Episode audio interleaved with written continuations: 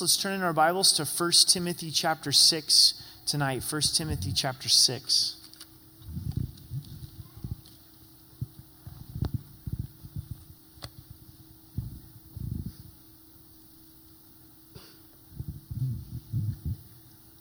All right, let's pray together. Jesus, we thank you that you are here with us. We thank you for your faithfulness. We thank you for eternal life, the power of the Holy Spirit. We ask as we read your word tonight that our hearts would be soft, that would be in that right place to hear what you would speak to us. Pray for those that need comfort tonight, God, that you would provide that comfort and that refreshment that can only come from you. Jesus, you're our living water, you're our portion. We look to you. We pray that you would captivate us, that you would arrest us, that you would take hold of us. We know that comes through a willful choice on our part. So we surrender afresh to you. And we love you. In Jesus' name, amen. Arrested. What has captured you or laid a hold of you? You think about being arrested, you are taken captive. And as we look at this section of Scripture tonight, I think God's heart is that He would want to lay hold of us, but it's something that we have to surrender to. There's really two streams that are flowing in 1 Timothy chapter 6 one of contentment and godliness in Christ, where He is our satisfaction.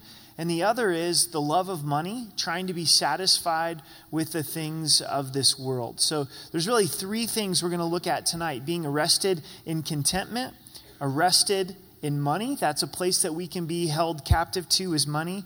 And then arrested by eternity, where our hearts are laying hold of, of eternity. This, this chapter is filled with great insight and great challenge for us. In verse 1, it says, Let as many bondservants as are under the yoke count their own masters worthy of all honor, so that the name of God and his doctrine may not be blasphemed. Paul is writing to those that would be slaves. It's translated for us bondservants, which means slave by choice, but when you go back into the Greek language, it is referring to slaves. The culture was filled with those who were being forced against their will to be slaves, and in no way is God for slavery. It's not his heart that any would be slaves. But because this is a reality in the church of Ephesus, what happens if all of the Christian slaves decide to mutiny against their masters? And what Paul is more concerned with is the gospel.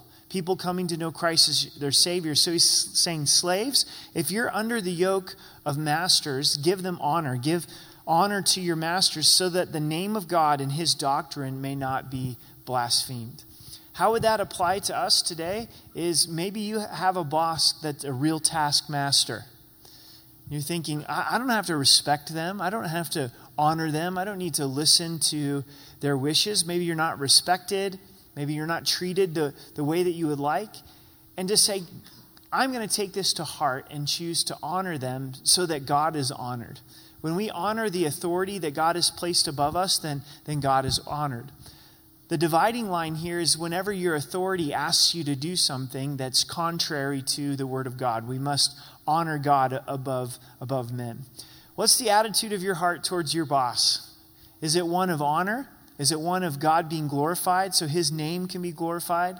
So the doctrine that we believe in can be magnified? So if slaves are being called to this, how much more so should we be called to this in that place of saying, I'm going to respect the authority that God has given to me? Verse 2, it says, And those who have believing masters, let them not despise them because they are brethren, but rather serve them because those who are benefited are believers and beloved. Teach and exhort these things. So some slaves would have masters who were believers, and their tendency might have been, well, because they're a believer or brother sister in Christ, I'm not going to honor them, I'm not going to respect them.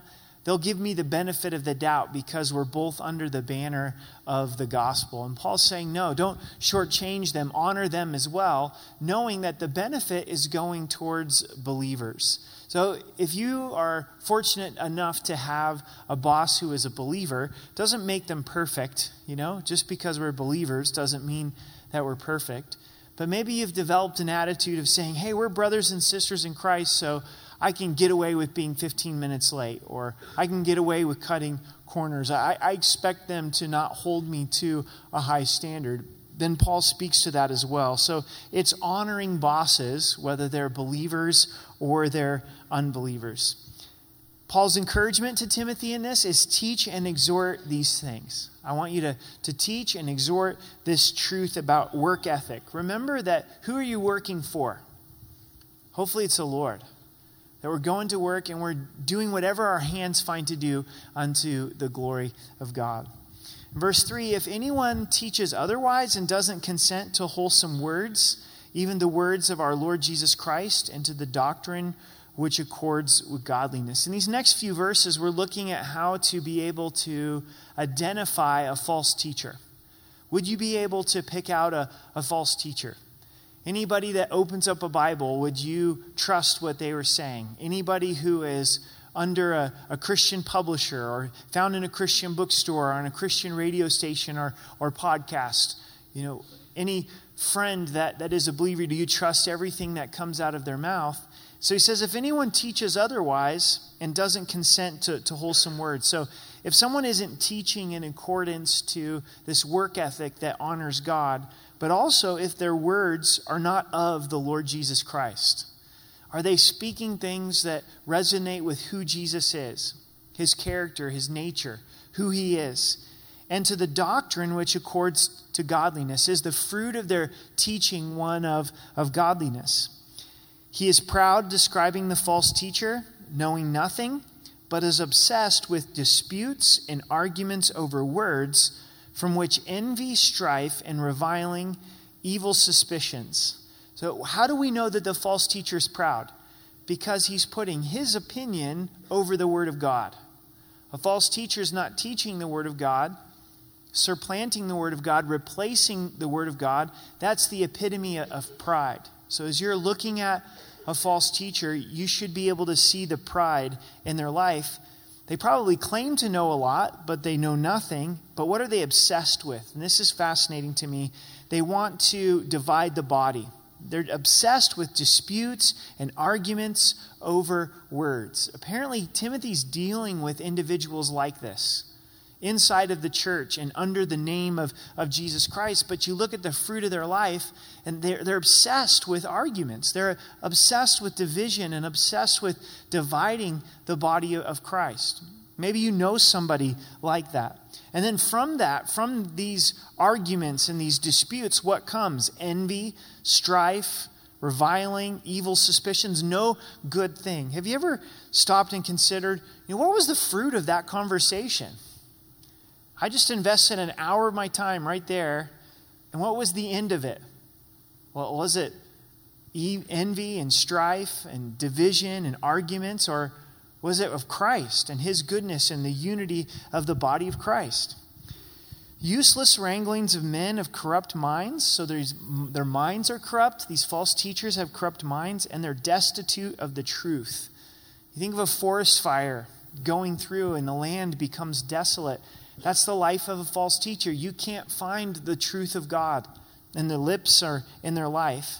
And here's their conclusion they suppose that godliness is a means of gain. And we need to be very careful about this because I think it's really subtle, but it comes into our hearts and minds if we live a godly life that somehow that's going to result in monetary gain, financial gain. So if we take verses 1 and 2 and we're a good worker unto God, if you do your work unto the Lord, whether you have a believing boss or an unbelieving boss, that over time that's going to result in a higher salary or promotion, or people are going to recognize you. Or if you choose to walk in sexual integrity and follow the Lord and be faithful to your vows, and somewhere in your heart you're saying, God, look, I'm walking uprightly in this area, so this is going to benefit me financially. Godliness is a means to gain. Or, or Lord, I know it's only January 18th, but I've been reading my Bible every day in the new year. And I'm planning on reading through the Bible this year. I'm walking with you, and it's going to result in, in monetary gain. That's not what God promises. And I think that you'll be put in a place where you're stumbled because it doesn't always work that way. It doesn't always work that way. You think of Joseph's character. Where did his character get him? Thrown into prison and falsely accused. And sometimes in our lives, God allows suffering. And so godliness isn't a guarantee to gain. So, why is it that we're godly? Why would we want to live a godly life? Because we've been saved by God's grace and our sins are forgiven. We want to walk with God. The blessing is in the relationship with Him, not in the monetary gain. Think if you were preparing to get married and the only reason that you were getting married was for monetary gain. It's almost humorous, isn't it? That's not why you decided to get married. But what if that was your, your motivation? We go that to a relationship with the Lord. God, I'm walking with you for a monetary gain. No, I'm not walking with you for a monetary gain. Hopefully, I'm walking with you because you're good and you're kind and you're gracious, and I want to be in relationship with you. And we never regret walking with the Lord, and we never regret godliness, but it isn't a guarantee to monetary gain. And you will find a lot of teachers out there that tell you if you walk with God and you have faith with the Lord, that it's going to result in a lot of financial prosperity. Now, financial prosperity is not necessarily bad. And we'll get into that in the rest of this chapter. But it is a wrong assumption of false teachers to think, well, because I'm living a godly life, then it's going to be the means to gain. It's going to be the gain of, of, more finances. For those in the Middle East right now that are following Christ, what does it mean for them to follow Christ? That they may be killed, right? What if someone receives Christ in an Arab context in the Middle East this evening? It means that they may be killed. And so when they receive Christ, there isn't this false understanding that, well, following the Lord is going to result in a lot more money in my pocketbook. The end of verse 5 says, From such withdraw. So if you find somebody that fits these things of a false teacher, they're dividing the body, they're destitute of truth, they're preaching that godliness is a means to gain, then go ahead and withdraw yourself uh, from them. Verse 6 says, Now godliness with contentment is great gain. Arrested by contentment. Arrested by contentment. Godliness with contentment, it is great gain. So, what is contentment? It's one of those words that we use a lot, but do we know what it means? It means to be fully satisfied. Fully satisfied. Some would think that contentment would be a negative thing. You know, we don't want to be content in our sin, that would be negative. If we're fully satisfied in our sin, that would be negative. But in a relationship with Christ, we can be fully satisfied. Godliness with contentment, then that is great gain. The Apostle Paul said in his life that contentment had to be learned. In Philippians chapter 4, he says this Not that I speak in regard to need, for I've learned in whatever state I am to be content. Why? Because contentment is not something that we're born with. It's not an attribute that we're born with to be fully satisfied. We see that in the, the nature of a young child. So I have that inside of me, that selfishness, that unsatisfaction. So we have to learn contentment. I know how to both be abased and how to abound. Everywhere and in all things, I've learned both to be full and to be hungry, both to abound and to suffer need, I can do all things through Christ who strengthens me. A lot of times when God is blessing us, we say, why couldn't it be a little bit more? When is enough is enough? Well, well, just a little bit more. Well, if God's blessed with this type of car, well, it could be that type of car. If God blessed with this much financial provision, then it could be this much financial provision. If he's blessed with a house this size, then it could be a house of, of that size. And there's a real art to saying, you know what? I know how to be full. I know how to enjoy what God has given to me. I can be fully satisfied right now in what the Lord has provided for me. And then also to be abased when the Lord chooses to take away. Say, okay, I've learned that it's okay that I don't have the blessing.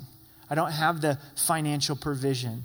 I don't have the health in, in this season. It's, it's a time of difficulty. And Paul's saying, no matter what season I'm in, I've learned to be fully satisfied. And that's tough when it really comes down to it. The source is Jesus. Hebrews 13:5 says, "Let your conduct be without covetousness. Be content with such things as you have, for he himself has said, I will never leave you or forsake you." Godliness with contentment is great gain. I can be content right now with what I have, not more, not less, because of who Jesus is. And he's the source of my satisfaction. So here you have false teachers that are saying the source of the satisfaction is more monetary gain. And what Paul is saying is Jesus is the source of satisfaction. Are you satisfied? Are you content? Would you say that contentment has arrested you? That contentment has taken hold of you? And it's a way of living, it's a, it's a lifestyle? saying, okay, Lord, I am content in you. I think it's a choice that we can make. It's something that we can press into throughout our lives in this evening to say, I want to be content in the Lord. In verse 7, for we brought nothing into this world, and it is certain we can carry nothing out. This is true. Every baby that is born is born with nothing monetarily only their birthday suit. You came into this world with no thing, nothing at all. And it's certain when you leave, you can carry nothing with you. The expression is true, you can't take it with you. You can't. But it's also true that you can send it ahead. What do I mean? You can lay up treasures in heaven. You can use earthly resources to invest in the kingdom of God, Jesus tells us that we then have treasure in heaven, and he encourages us to lay up our treasure in heaven. So, the reason to be content, the reason to not get caught up in this rat race that I have to have more, is you can't take any of it with you. A lot of times, when there's a lot left in a family inheritance, what does it do to the children and grandchildren? causes a tremendous, ugly fight, doesn't it? Everybody starts fighting and worrying about all of the, the, this money. You really can't take it with you. You brought nothing into this world, and you can take nothing out. This redefines our needs. It puts in perspective our needs. And having food and clothing, with these things we shall be content if I was writing this passage, I would sure like if you have food and clothing and a roof over your head, be content, right? This isn't even a roof over your head. This isn't a heated room or an air conditioned room. It's simply food and clothing. With those, be content. If you have food and you have clothes and you have Jesus, you have enough. God's saying, be content with that. Be satisfied in that. Take joy in the Lord in the midst of that. So that's the positive. Be arrested by contentment. Here's the negative to be arrested by money. But those who desire to be rich fall into temptation and a snare. This is a heart condition. Just like contentment is a heart condition, if you desire to be rich, if you put money as an idol to satisfy, you're going to fall into temptation and you're going to fall into a trap. You're going to fall into a snare. Why? Because if it's like, I got to have money, I got to have money, I got to have money, then it becomes much easier to fall into sin in order to get what you long for. Money does provide false advertisement. Money says if you have this, it's going to fix all of your problems. It is going to provide contentment in your life. It's going to fix your relational difficulties, but it's not true. That's only what Jesus can do. Money can't do that. So we have to examine our hearts and say, do I have a desire to be rich? Money is powerful. I remember on my eighth birthday, my Aunt Carolyn, she wrapped up eight $1 bills, put them into a box with cut up pieces of newspaper, and had me hunt for these $8. And even as a young kid, I was aware of money and conscious of money and what kind of things could happen with money, like candy, corn nuts and sunflower seeds and baseball cards. I'm digging through this box. I'm counting this money. I find the $8, and then I look at my aunt and my parents, and it's like I'm right there in the family room. I can remember it like yesterday, and I said, Is that all? uh, went from celebration to discipline really quickly. Right? The love of money, the desire for money, the desire to be rich is something that we wrestle with. And into many foolish and harmful lusts, which drowned men in destruction and perdition. So, lust says it's going to satisfy. If I have this, if I have this money, I'm going to be satisfied. But in reality, this lust is drowning us in destruction and perdition. And perdition means eternal judgment. How many people are lost for all of eternity? How many people reject Christ as their Savior because the love of money, the desire to be rich, is greater than the desire for Christ? Jesus broke it down this way you can't serve God and money, you can't have it both ways. You've got to choose a master. You will be faithful to one. Is it God or is it money? Have we been arrested by this desire to be rich? Goes on to say, For the love of money is the root of all kinds of evil. Now we have to pay attention to this.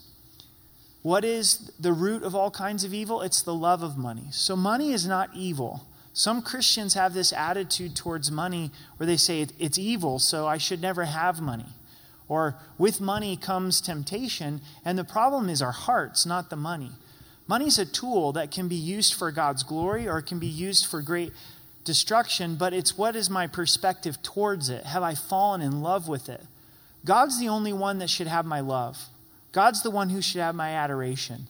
He's the one that's the King of Kings and the Lord of Lords. And if I've given money that place in my heart, then that's going to lead to all kinds of evil. This is a colossal statement. It's huge. It has tremendous impact that all kinds of evil happens underneath the umbrella, the banner of the love of money. You know, people murder for money. People engage in all kinds of wickedness simply for money. The love of money is the root of all kinds of evil.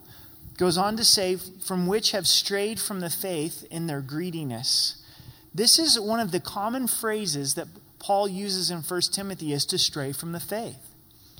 It has to be a possibility. How many believers have been shipwrecked by the love of money? They've strayed from sincere faith. They've strayed from trusting in the Lord. And it's resulted in greediness and pierced them through with many sorrows.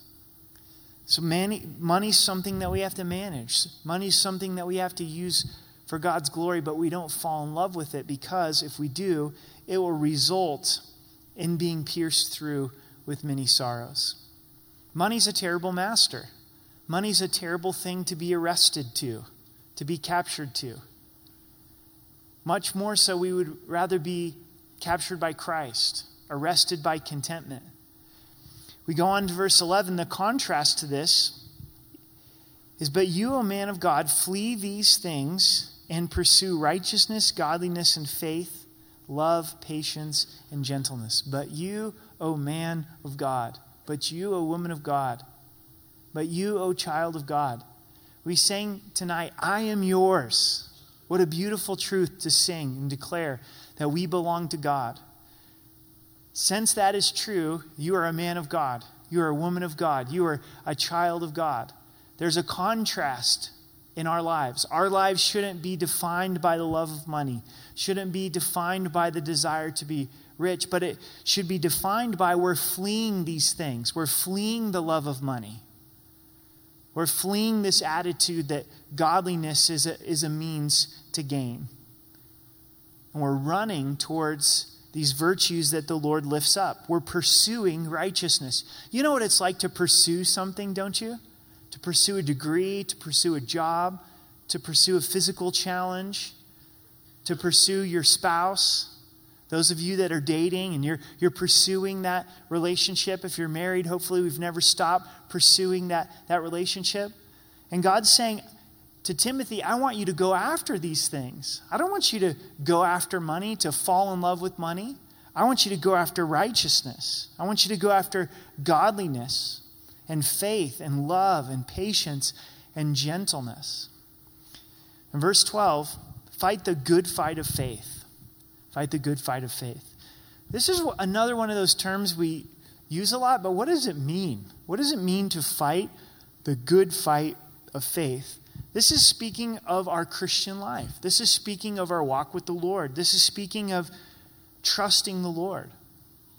And it is a fight to go through this life and continue to trust Him through all of the difficulties, to continue to walk with Him, to not get overcome by the love of money and the temptation of sin. And so Timothy needs to continue fighting, fighting for his relationship with the Lord and his love for others, and fighting to stay in that place where he's depending upon God.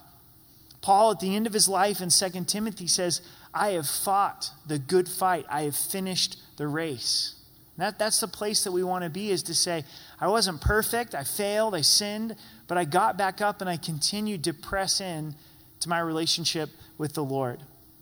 And lay hold on eternal life. So you arrested by eternity to where heaven actually gets a hold of our hearts.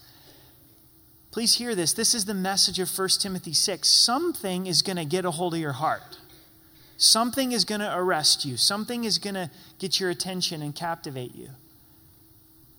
We don't want it to be the love of money. We want it to be contentment, satisfied in Christ, and we want to lay hold of eternal life. And as we lay hold of eternal life, then it lay, lays hold of us. Paul describes it in 2 Corinthians 4, verse 17 and 18. It says, For our light affliction, which is but for a moment, is working for us a far more exceeding and eternal weight of glory. So, affliction is light, it's temporary, and it's working for our benefit. While we do not look at the things which are seen, but at the things which are not seen.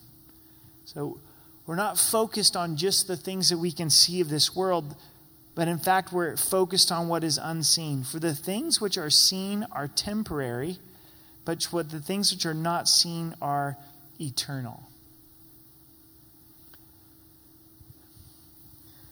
What causes me to lay hold of eternal life is trials and difficulty. When things are going well and things are going smooth, I tend to focus on the things of this life. I tend to forget about eternity, that I'm racing towards eternity, that those around me are racing towards eternity.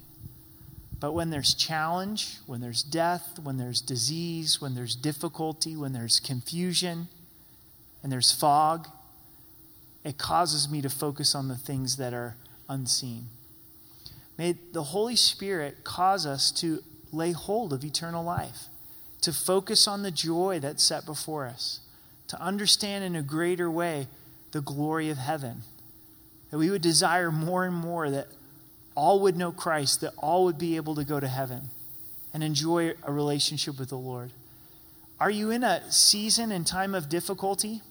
I mean, is it difficult to be here tonight?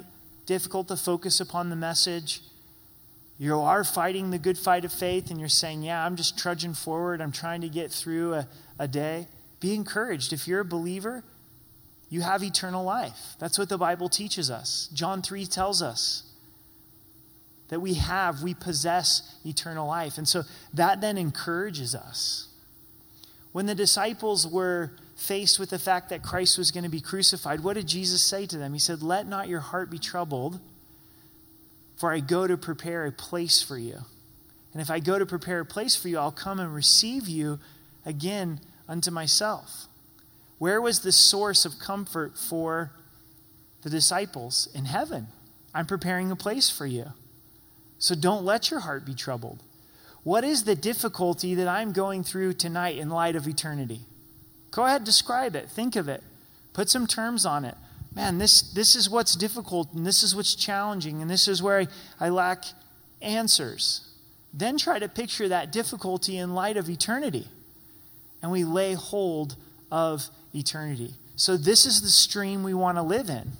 Instead of in this stream of the love of money, we're in the stream of eternal life, to which you were called and have confessed the good confession in the presence of many witnesses. Paul's exhorting here, and he says, Timothy, you are called to a good confession. You are called to fight the good fight of faith. You are called to lay hold of eternal life in the presence of many witnesses. Timothy, you know God's work in your life. I urge you, in the sight of God who gives life to all things, and before Christ Jesus, who witnessed the good confession before Pontius Pilate. Timothy, I'm calling you to this place in the sight of God Timothy, I'm encouraging you to remember the good confession of Jesus Christ. As he was on trial with Pontius Pilate, being accused, but yet he spoke nothing in return.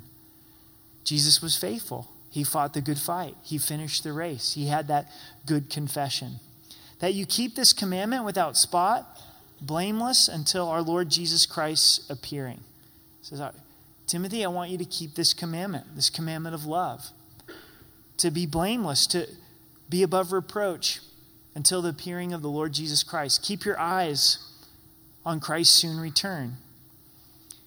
Paul now gets overwhelmed with the goodness of God and he begins to describe the Lord as he thinks about the coming of the Lord, which he will manifest in his own time. When will Christ return?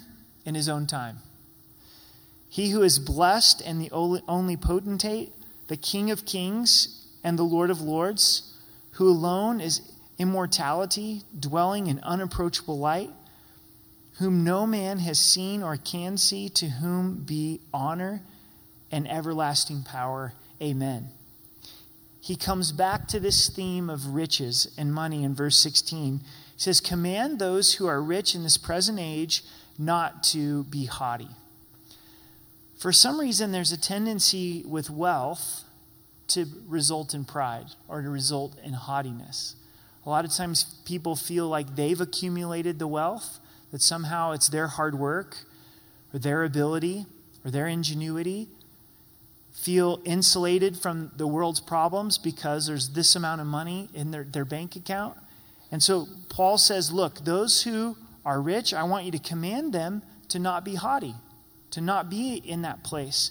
How do we make sure that we're not arrogant? by making sure we understand who Christ is. If we think about Christ and how he's described in verses 15 and 16, unapproachable light, immortality, the King of Kings, the Holy Potentate, then who am I in light of that? Come on, who cares if you've got some money in the bank? Who is that compared to Jesus Christ? For us to sit in that and to realize that, Lord, help me to not be, be haughty in this present age, nor to trust in uncertain riches but in the living God. If for some reason you feel like riches make you more secure, you need to trust what the Bible says that riches are uncertain. We know this to be true. Deep down, we do, don't we? Money has a way of growing wings and flying away. I don't know how it does it, but it does. Right? 2008, when we hit the recession as a country, I mean, people were reporting 50% loss in one day. Here they've saved and saved and invested, and all of a sudden, half of it's gone in one day, in one moment of the, the stock market crash. Riches are uncertain, so don't trust in them. Now, does that mean riches are evil? No. It's your attitude towards your riches. What are you going to do with the riches? Are you going to manage it for God's glory? Or are you going to fall in love with it? Are you going to trust it? It's a terrible master, but a wonderful tool. It's uncertain riches. And so don't trust in the riches, but trust in the living God. Wouldn't you rather have your trust in God, not in a bank account? The bank account's going to fluctuate, but your trust in God's going to stay the same. He's the rock of ages. God, my trust is in you. You are faithful. And then I love this last phrase, and I think it really balances things out who gives us richly all things to enjoy. So this proves the fact that the monetary world is not evil. God's provision is a sign of his loving care for us as a father, and he wants you to enjoy it. Man, if you can afford a bag of chips and salsa, enjoy it to the glory of God and don't feel bad about it, right? It's like, wow, this is wonderful. God, you're, you're so good. I'm, I'm going to thank you for this. You don't have to feel bad about the home that you live in. Enjoy it for the glory of God and use it as a tool for lives to be touched for all eternity. Has God provided a vehicle for you that's reliable in this cold, snowy weather that we get? Then praise God. Enjoy it to His glory. Don't get haughty about it. Don't trust in it. Trust in the living God. Don't, don't be prideful, but enjoy it for, for his, his glory because it's His provision that He has bestowed upon your life. God's glorified when we enjoy the provision that He's given. Verse 18, speaking to the rich, still commanding the rich, let them do good that they may be rich in good works, ready to give, willing to share. Let them be rich in good works. So, no matter what your bank account is, let's focus on being rich in good works. Then be ready to give and willing to share. How do you know if you're arrested by money or arrested by eternity? If you're arrested by money, you will tend to see all of your physical resources as something that you hold with a closed hand. But if you've been touched by eternity, you will tend to see all of your resources, one that's held to an open hand, where you say, God, help yourself. I'm ready to give and I'm willing to share. Just by the mere fact that we're Americans, we're rich compared to the rest of the world. This isn't about how much you give, it's not a, about a dollar amount, but it's about an attitude of the heart. Someone can be in absolute poverty and be in love with money, even though they don't have money. They're in love with the idea of money and the pursuit of money. Someone can live in absolute poverty and have an incredible heart of verse 18 that's ready to give and ready to share. One of the most humbling things is to go to Gulu, Uganda, spend time with Ugandan believers who live in a hut, and they insist on feeding you the best that they have. They have this down. They're ready to give and they're willing to share. They want to bless you and love on you and show you hospitality. It's, it's moving and it's, it's overwhelming. Have you ever considered why it is maybe that God has blessed you? If you look at your life and you go, man, I'm blessed. I can pay my bills. I can, you know, do that and I don't have to necessarily worry, worry about it. Yeah, I don't have a, a lot extra, but I'm able to pay my bills. God has really provided. God told, told Abraham, who was blessed financially, and says, I've blessed you to be a blessing. I've blessed you so that you could give and that you could share. Jesus said it's more blessed to give than it is to receive. And, church, this is the answer to the greedy heart. Giving is the answer to overcoming the love of money and the desire to, to be rich. It keeps our heart in check. God asks for us to give the tithe and to give the first fruits, not because He's broke not because he's up in heaven going, I don't know how I'm going to support my work. But by us giving our first fruits to God, we're acknowledging that everything belongs to the Lord and it frees our hearts from greed. It frees our hearts from the love of money. If you've come here for a while, you know our hearts on this. We don't take an offering. We want offering to be between you and the Lord, as there's boxes out in the foyer and you can give on the, the church's website. But in Scripture, when we come to areas of giving, we want to teach it and we want to understand why God encourages us to give, why He says here, be ready to give and to be willing to share. It's God's way of growing children. It's not God's way of supporting His work. He can do that without us. If you have children, a big part of teaching them and raising them is the ability to give, isn't it? We want them to have that heart because the most damaging thing for them is to be completely selfish. And so, giving and sharing, being rich in good works, is the answer to overcoming a love of money. What happens when you give? Verse 19 storing up for themselves a good foundation for the time to come, that they may lay hold of eternal life. Going back to what Jesus taught, he says, Lay up for yourself treasures in heaven, because heart follows treasure. Where your treasure is, there your heart will be also. Maybe you invested in some stocks at some certain point in your life. You probably kept track of how that company was doing or how that mutual fund was doing. But if you don't have any money in that mutual fund anymore, if you don't have any money in that company anymore, you're not nearly as concerned with what happens. You're not nearly as invested. It is a spiritual, foundational truth of God that heart follows treasure. So as we serve the Lord, as we give to his work, we're laying up treasure in heaven. God says that's going to matter. I don't fully understand how that treasure is going to impact us in eternity, but I trust what Jesus says. It's important. Lay up treasures in heaven. You're storing up a good foundation to come. And by doing so, you're putting more of your heart and life in eternity. As you look at last year's finances, you know, sometimes we look back this time of year at 2016 finances. Have you looked at maybe what God allowed you to give to his kingdom? And go, wow, praise the Lord, that is awesome. Out of my whole entire budget, that's what I'm most concerned about is that, Lord, you allowed us as a family to give to these kingdom works. And go, wow, praise the Lord. And that's fun to be a part of. And then somehow that results in then laying up treasures in heaven. I don't know about you, but I need practical ways for my heart to be focused on eternal life. I need practical ways for me to lay hold of eternal life. So, so serve Him, serve the Lord, serve God in your time, serve God with your talents and the resources that, that He gives to you. You know what the beautiful thing is? The roadmap for this is however the Holy Spirit leads you. It's not about percentages, it's not about what somebody else does. I don't think God's concerned if it's 5% or 18% or 3% or whatever. It's, it's not about the percent, it's not about the dollar amount. It's about the heart that says, God, I want to be in this place where my life's completely surrendered to you. I want to be arrested by eternity. I want to lay up that eternity. Lay, blah, blah, blah. Can I buy a vow? I want to lay hold of eternal life. Verse 20. O Timothy, guard what was committed to your trust. Church, guard what was committed to your trust. Your relationship with the Lord relationship with your family,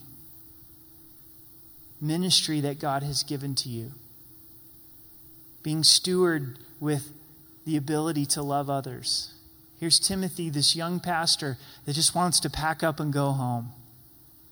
To cash it in. Somebody could pastor better than he could. And God's saying, guard it. Guard what was committed to your trust. Avoid the profane and idle babblings and contradictions of what is falsely called knowledge. By professing it, some have strayed from the faith. Grace be with you. Amen. A lot of this chapter and a lot of what Paul is teaching Timothy are the conversations to avoid. There's a real art in knowing this conversation is going nowhere. I'm not going to indulge them on it. I mean, think about verse 20 idle babblings, profane contradictions, which is falsely called knowledge, don't even engage in that. Just, just avoid that type of conversation altogether. So, as we end tonight, what are you arrested by? What am I arrested by? What has laid hold of me? Would it be contentment? Would we say, I'm arrested by contentment? I've learned contentment. Are we arrested by money? Are we arrested by this desire for money and this love for money and this false idea if I just had more money, somehow my life would be easier and better? Are we arrested by eternity? Is eternity laying hold of us and we're laying hold of eternal life? To sum things up, it's to be captured by Jesus, to be arrested by Jesus. But the last time I checked, Jesus didn't go around arresting people against their will. He didn't come and say, All right, Eric, I'm going to take you captive. I'm going to arrest you. You have no choice in the matter. You're coming with me. He has the power to do that, doesn't he? Be so easy for him to do that. But instead, he knocks. Instead, he whispers. Instead, he says, Eric, are you ready? Are you willing? You ready to get off the bandwagon of money and the love of money, the desire to be rich? You ready to surrender? How about contentment? How about you stop looking for the next thing and you rest in, in my arms? How about you let me capture you? This is, I think, what we find in essence of the Old Testament phrase bondservant. It was slave by choice. There would be Hebrews that were slaves, and they would say, instead of being set free on the seventh year, which the law had prescribed, You're such a good master. I want to serve you for the rest of my life. I'm a slave by choice. And they would become a bondservant. And their left ear would be pierced to symbolize that they had chosen to be arrested. And that's the heart that God wants us to have to get to that place of saying, I know, Jesus, you're not going to force me. I know that you're not going to take me against my will, but I want to be with you. I want to serve you. I want to be a slave by choice. Let's stand together and let's pray this in.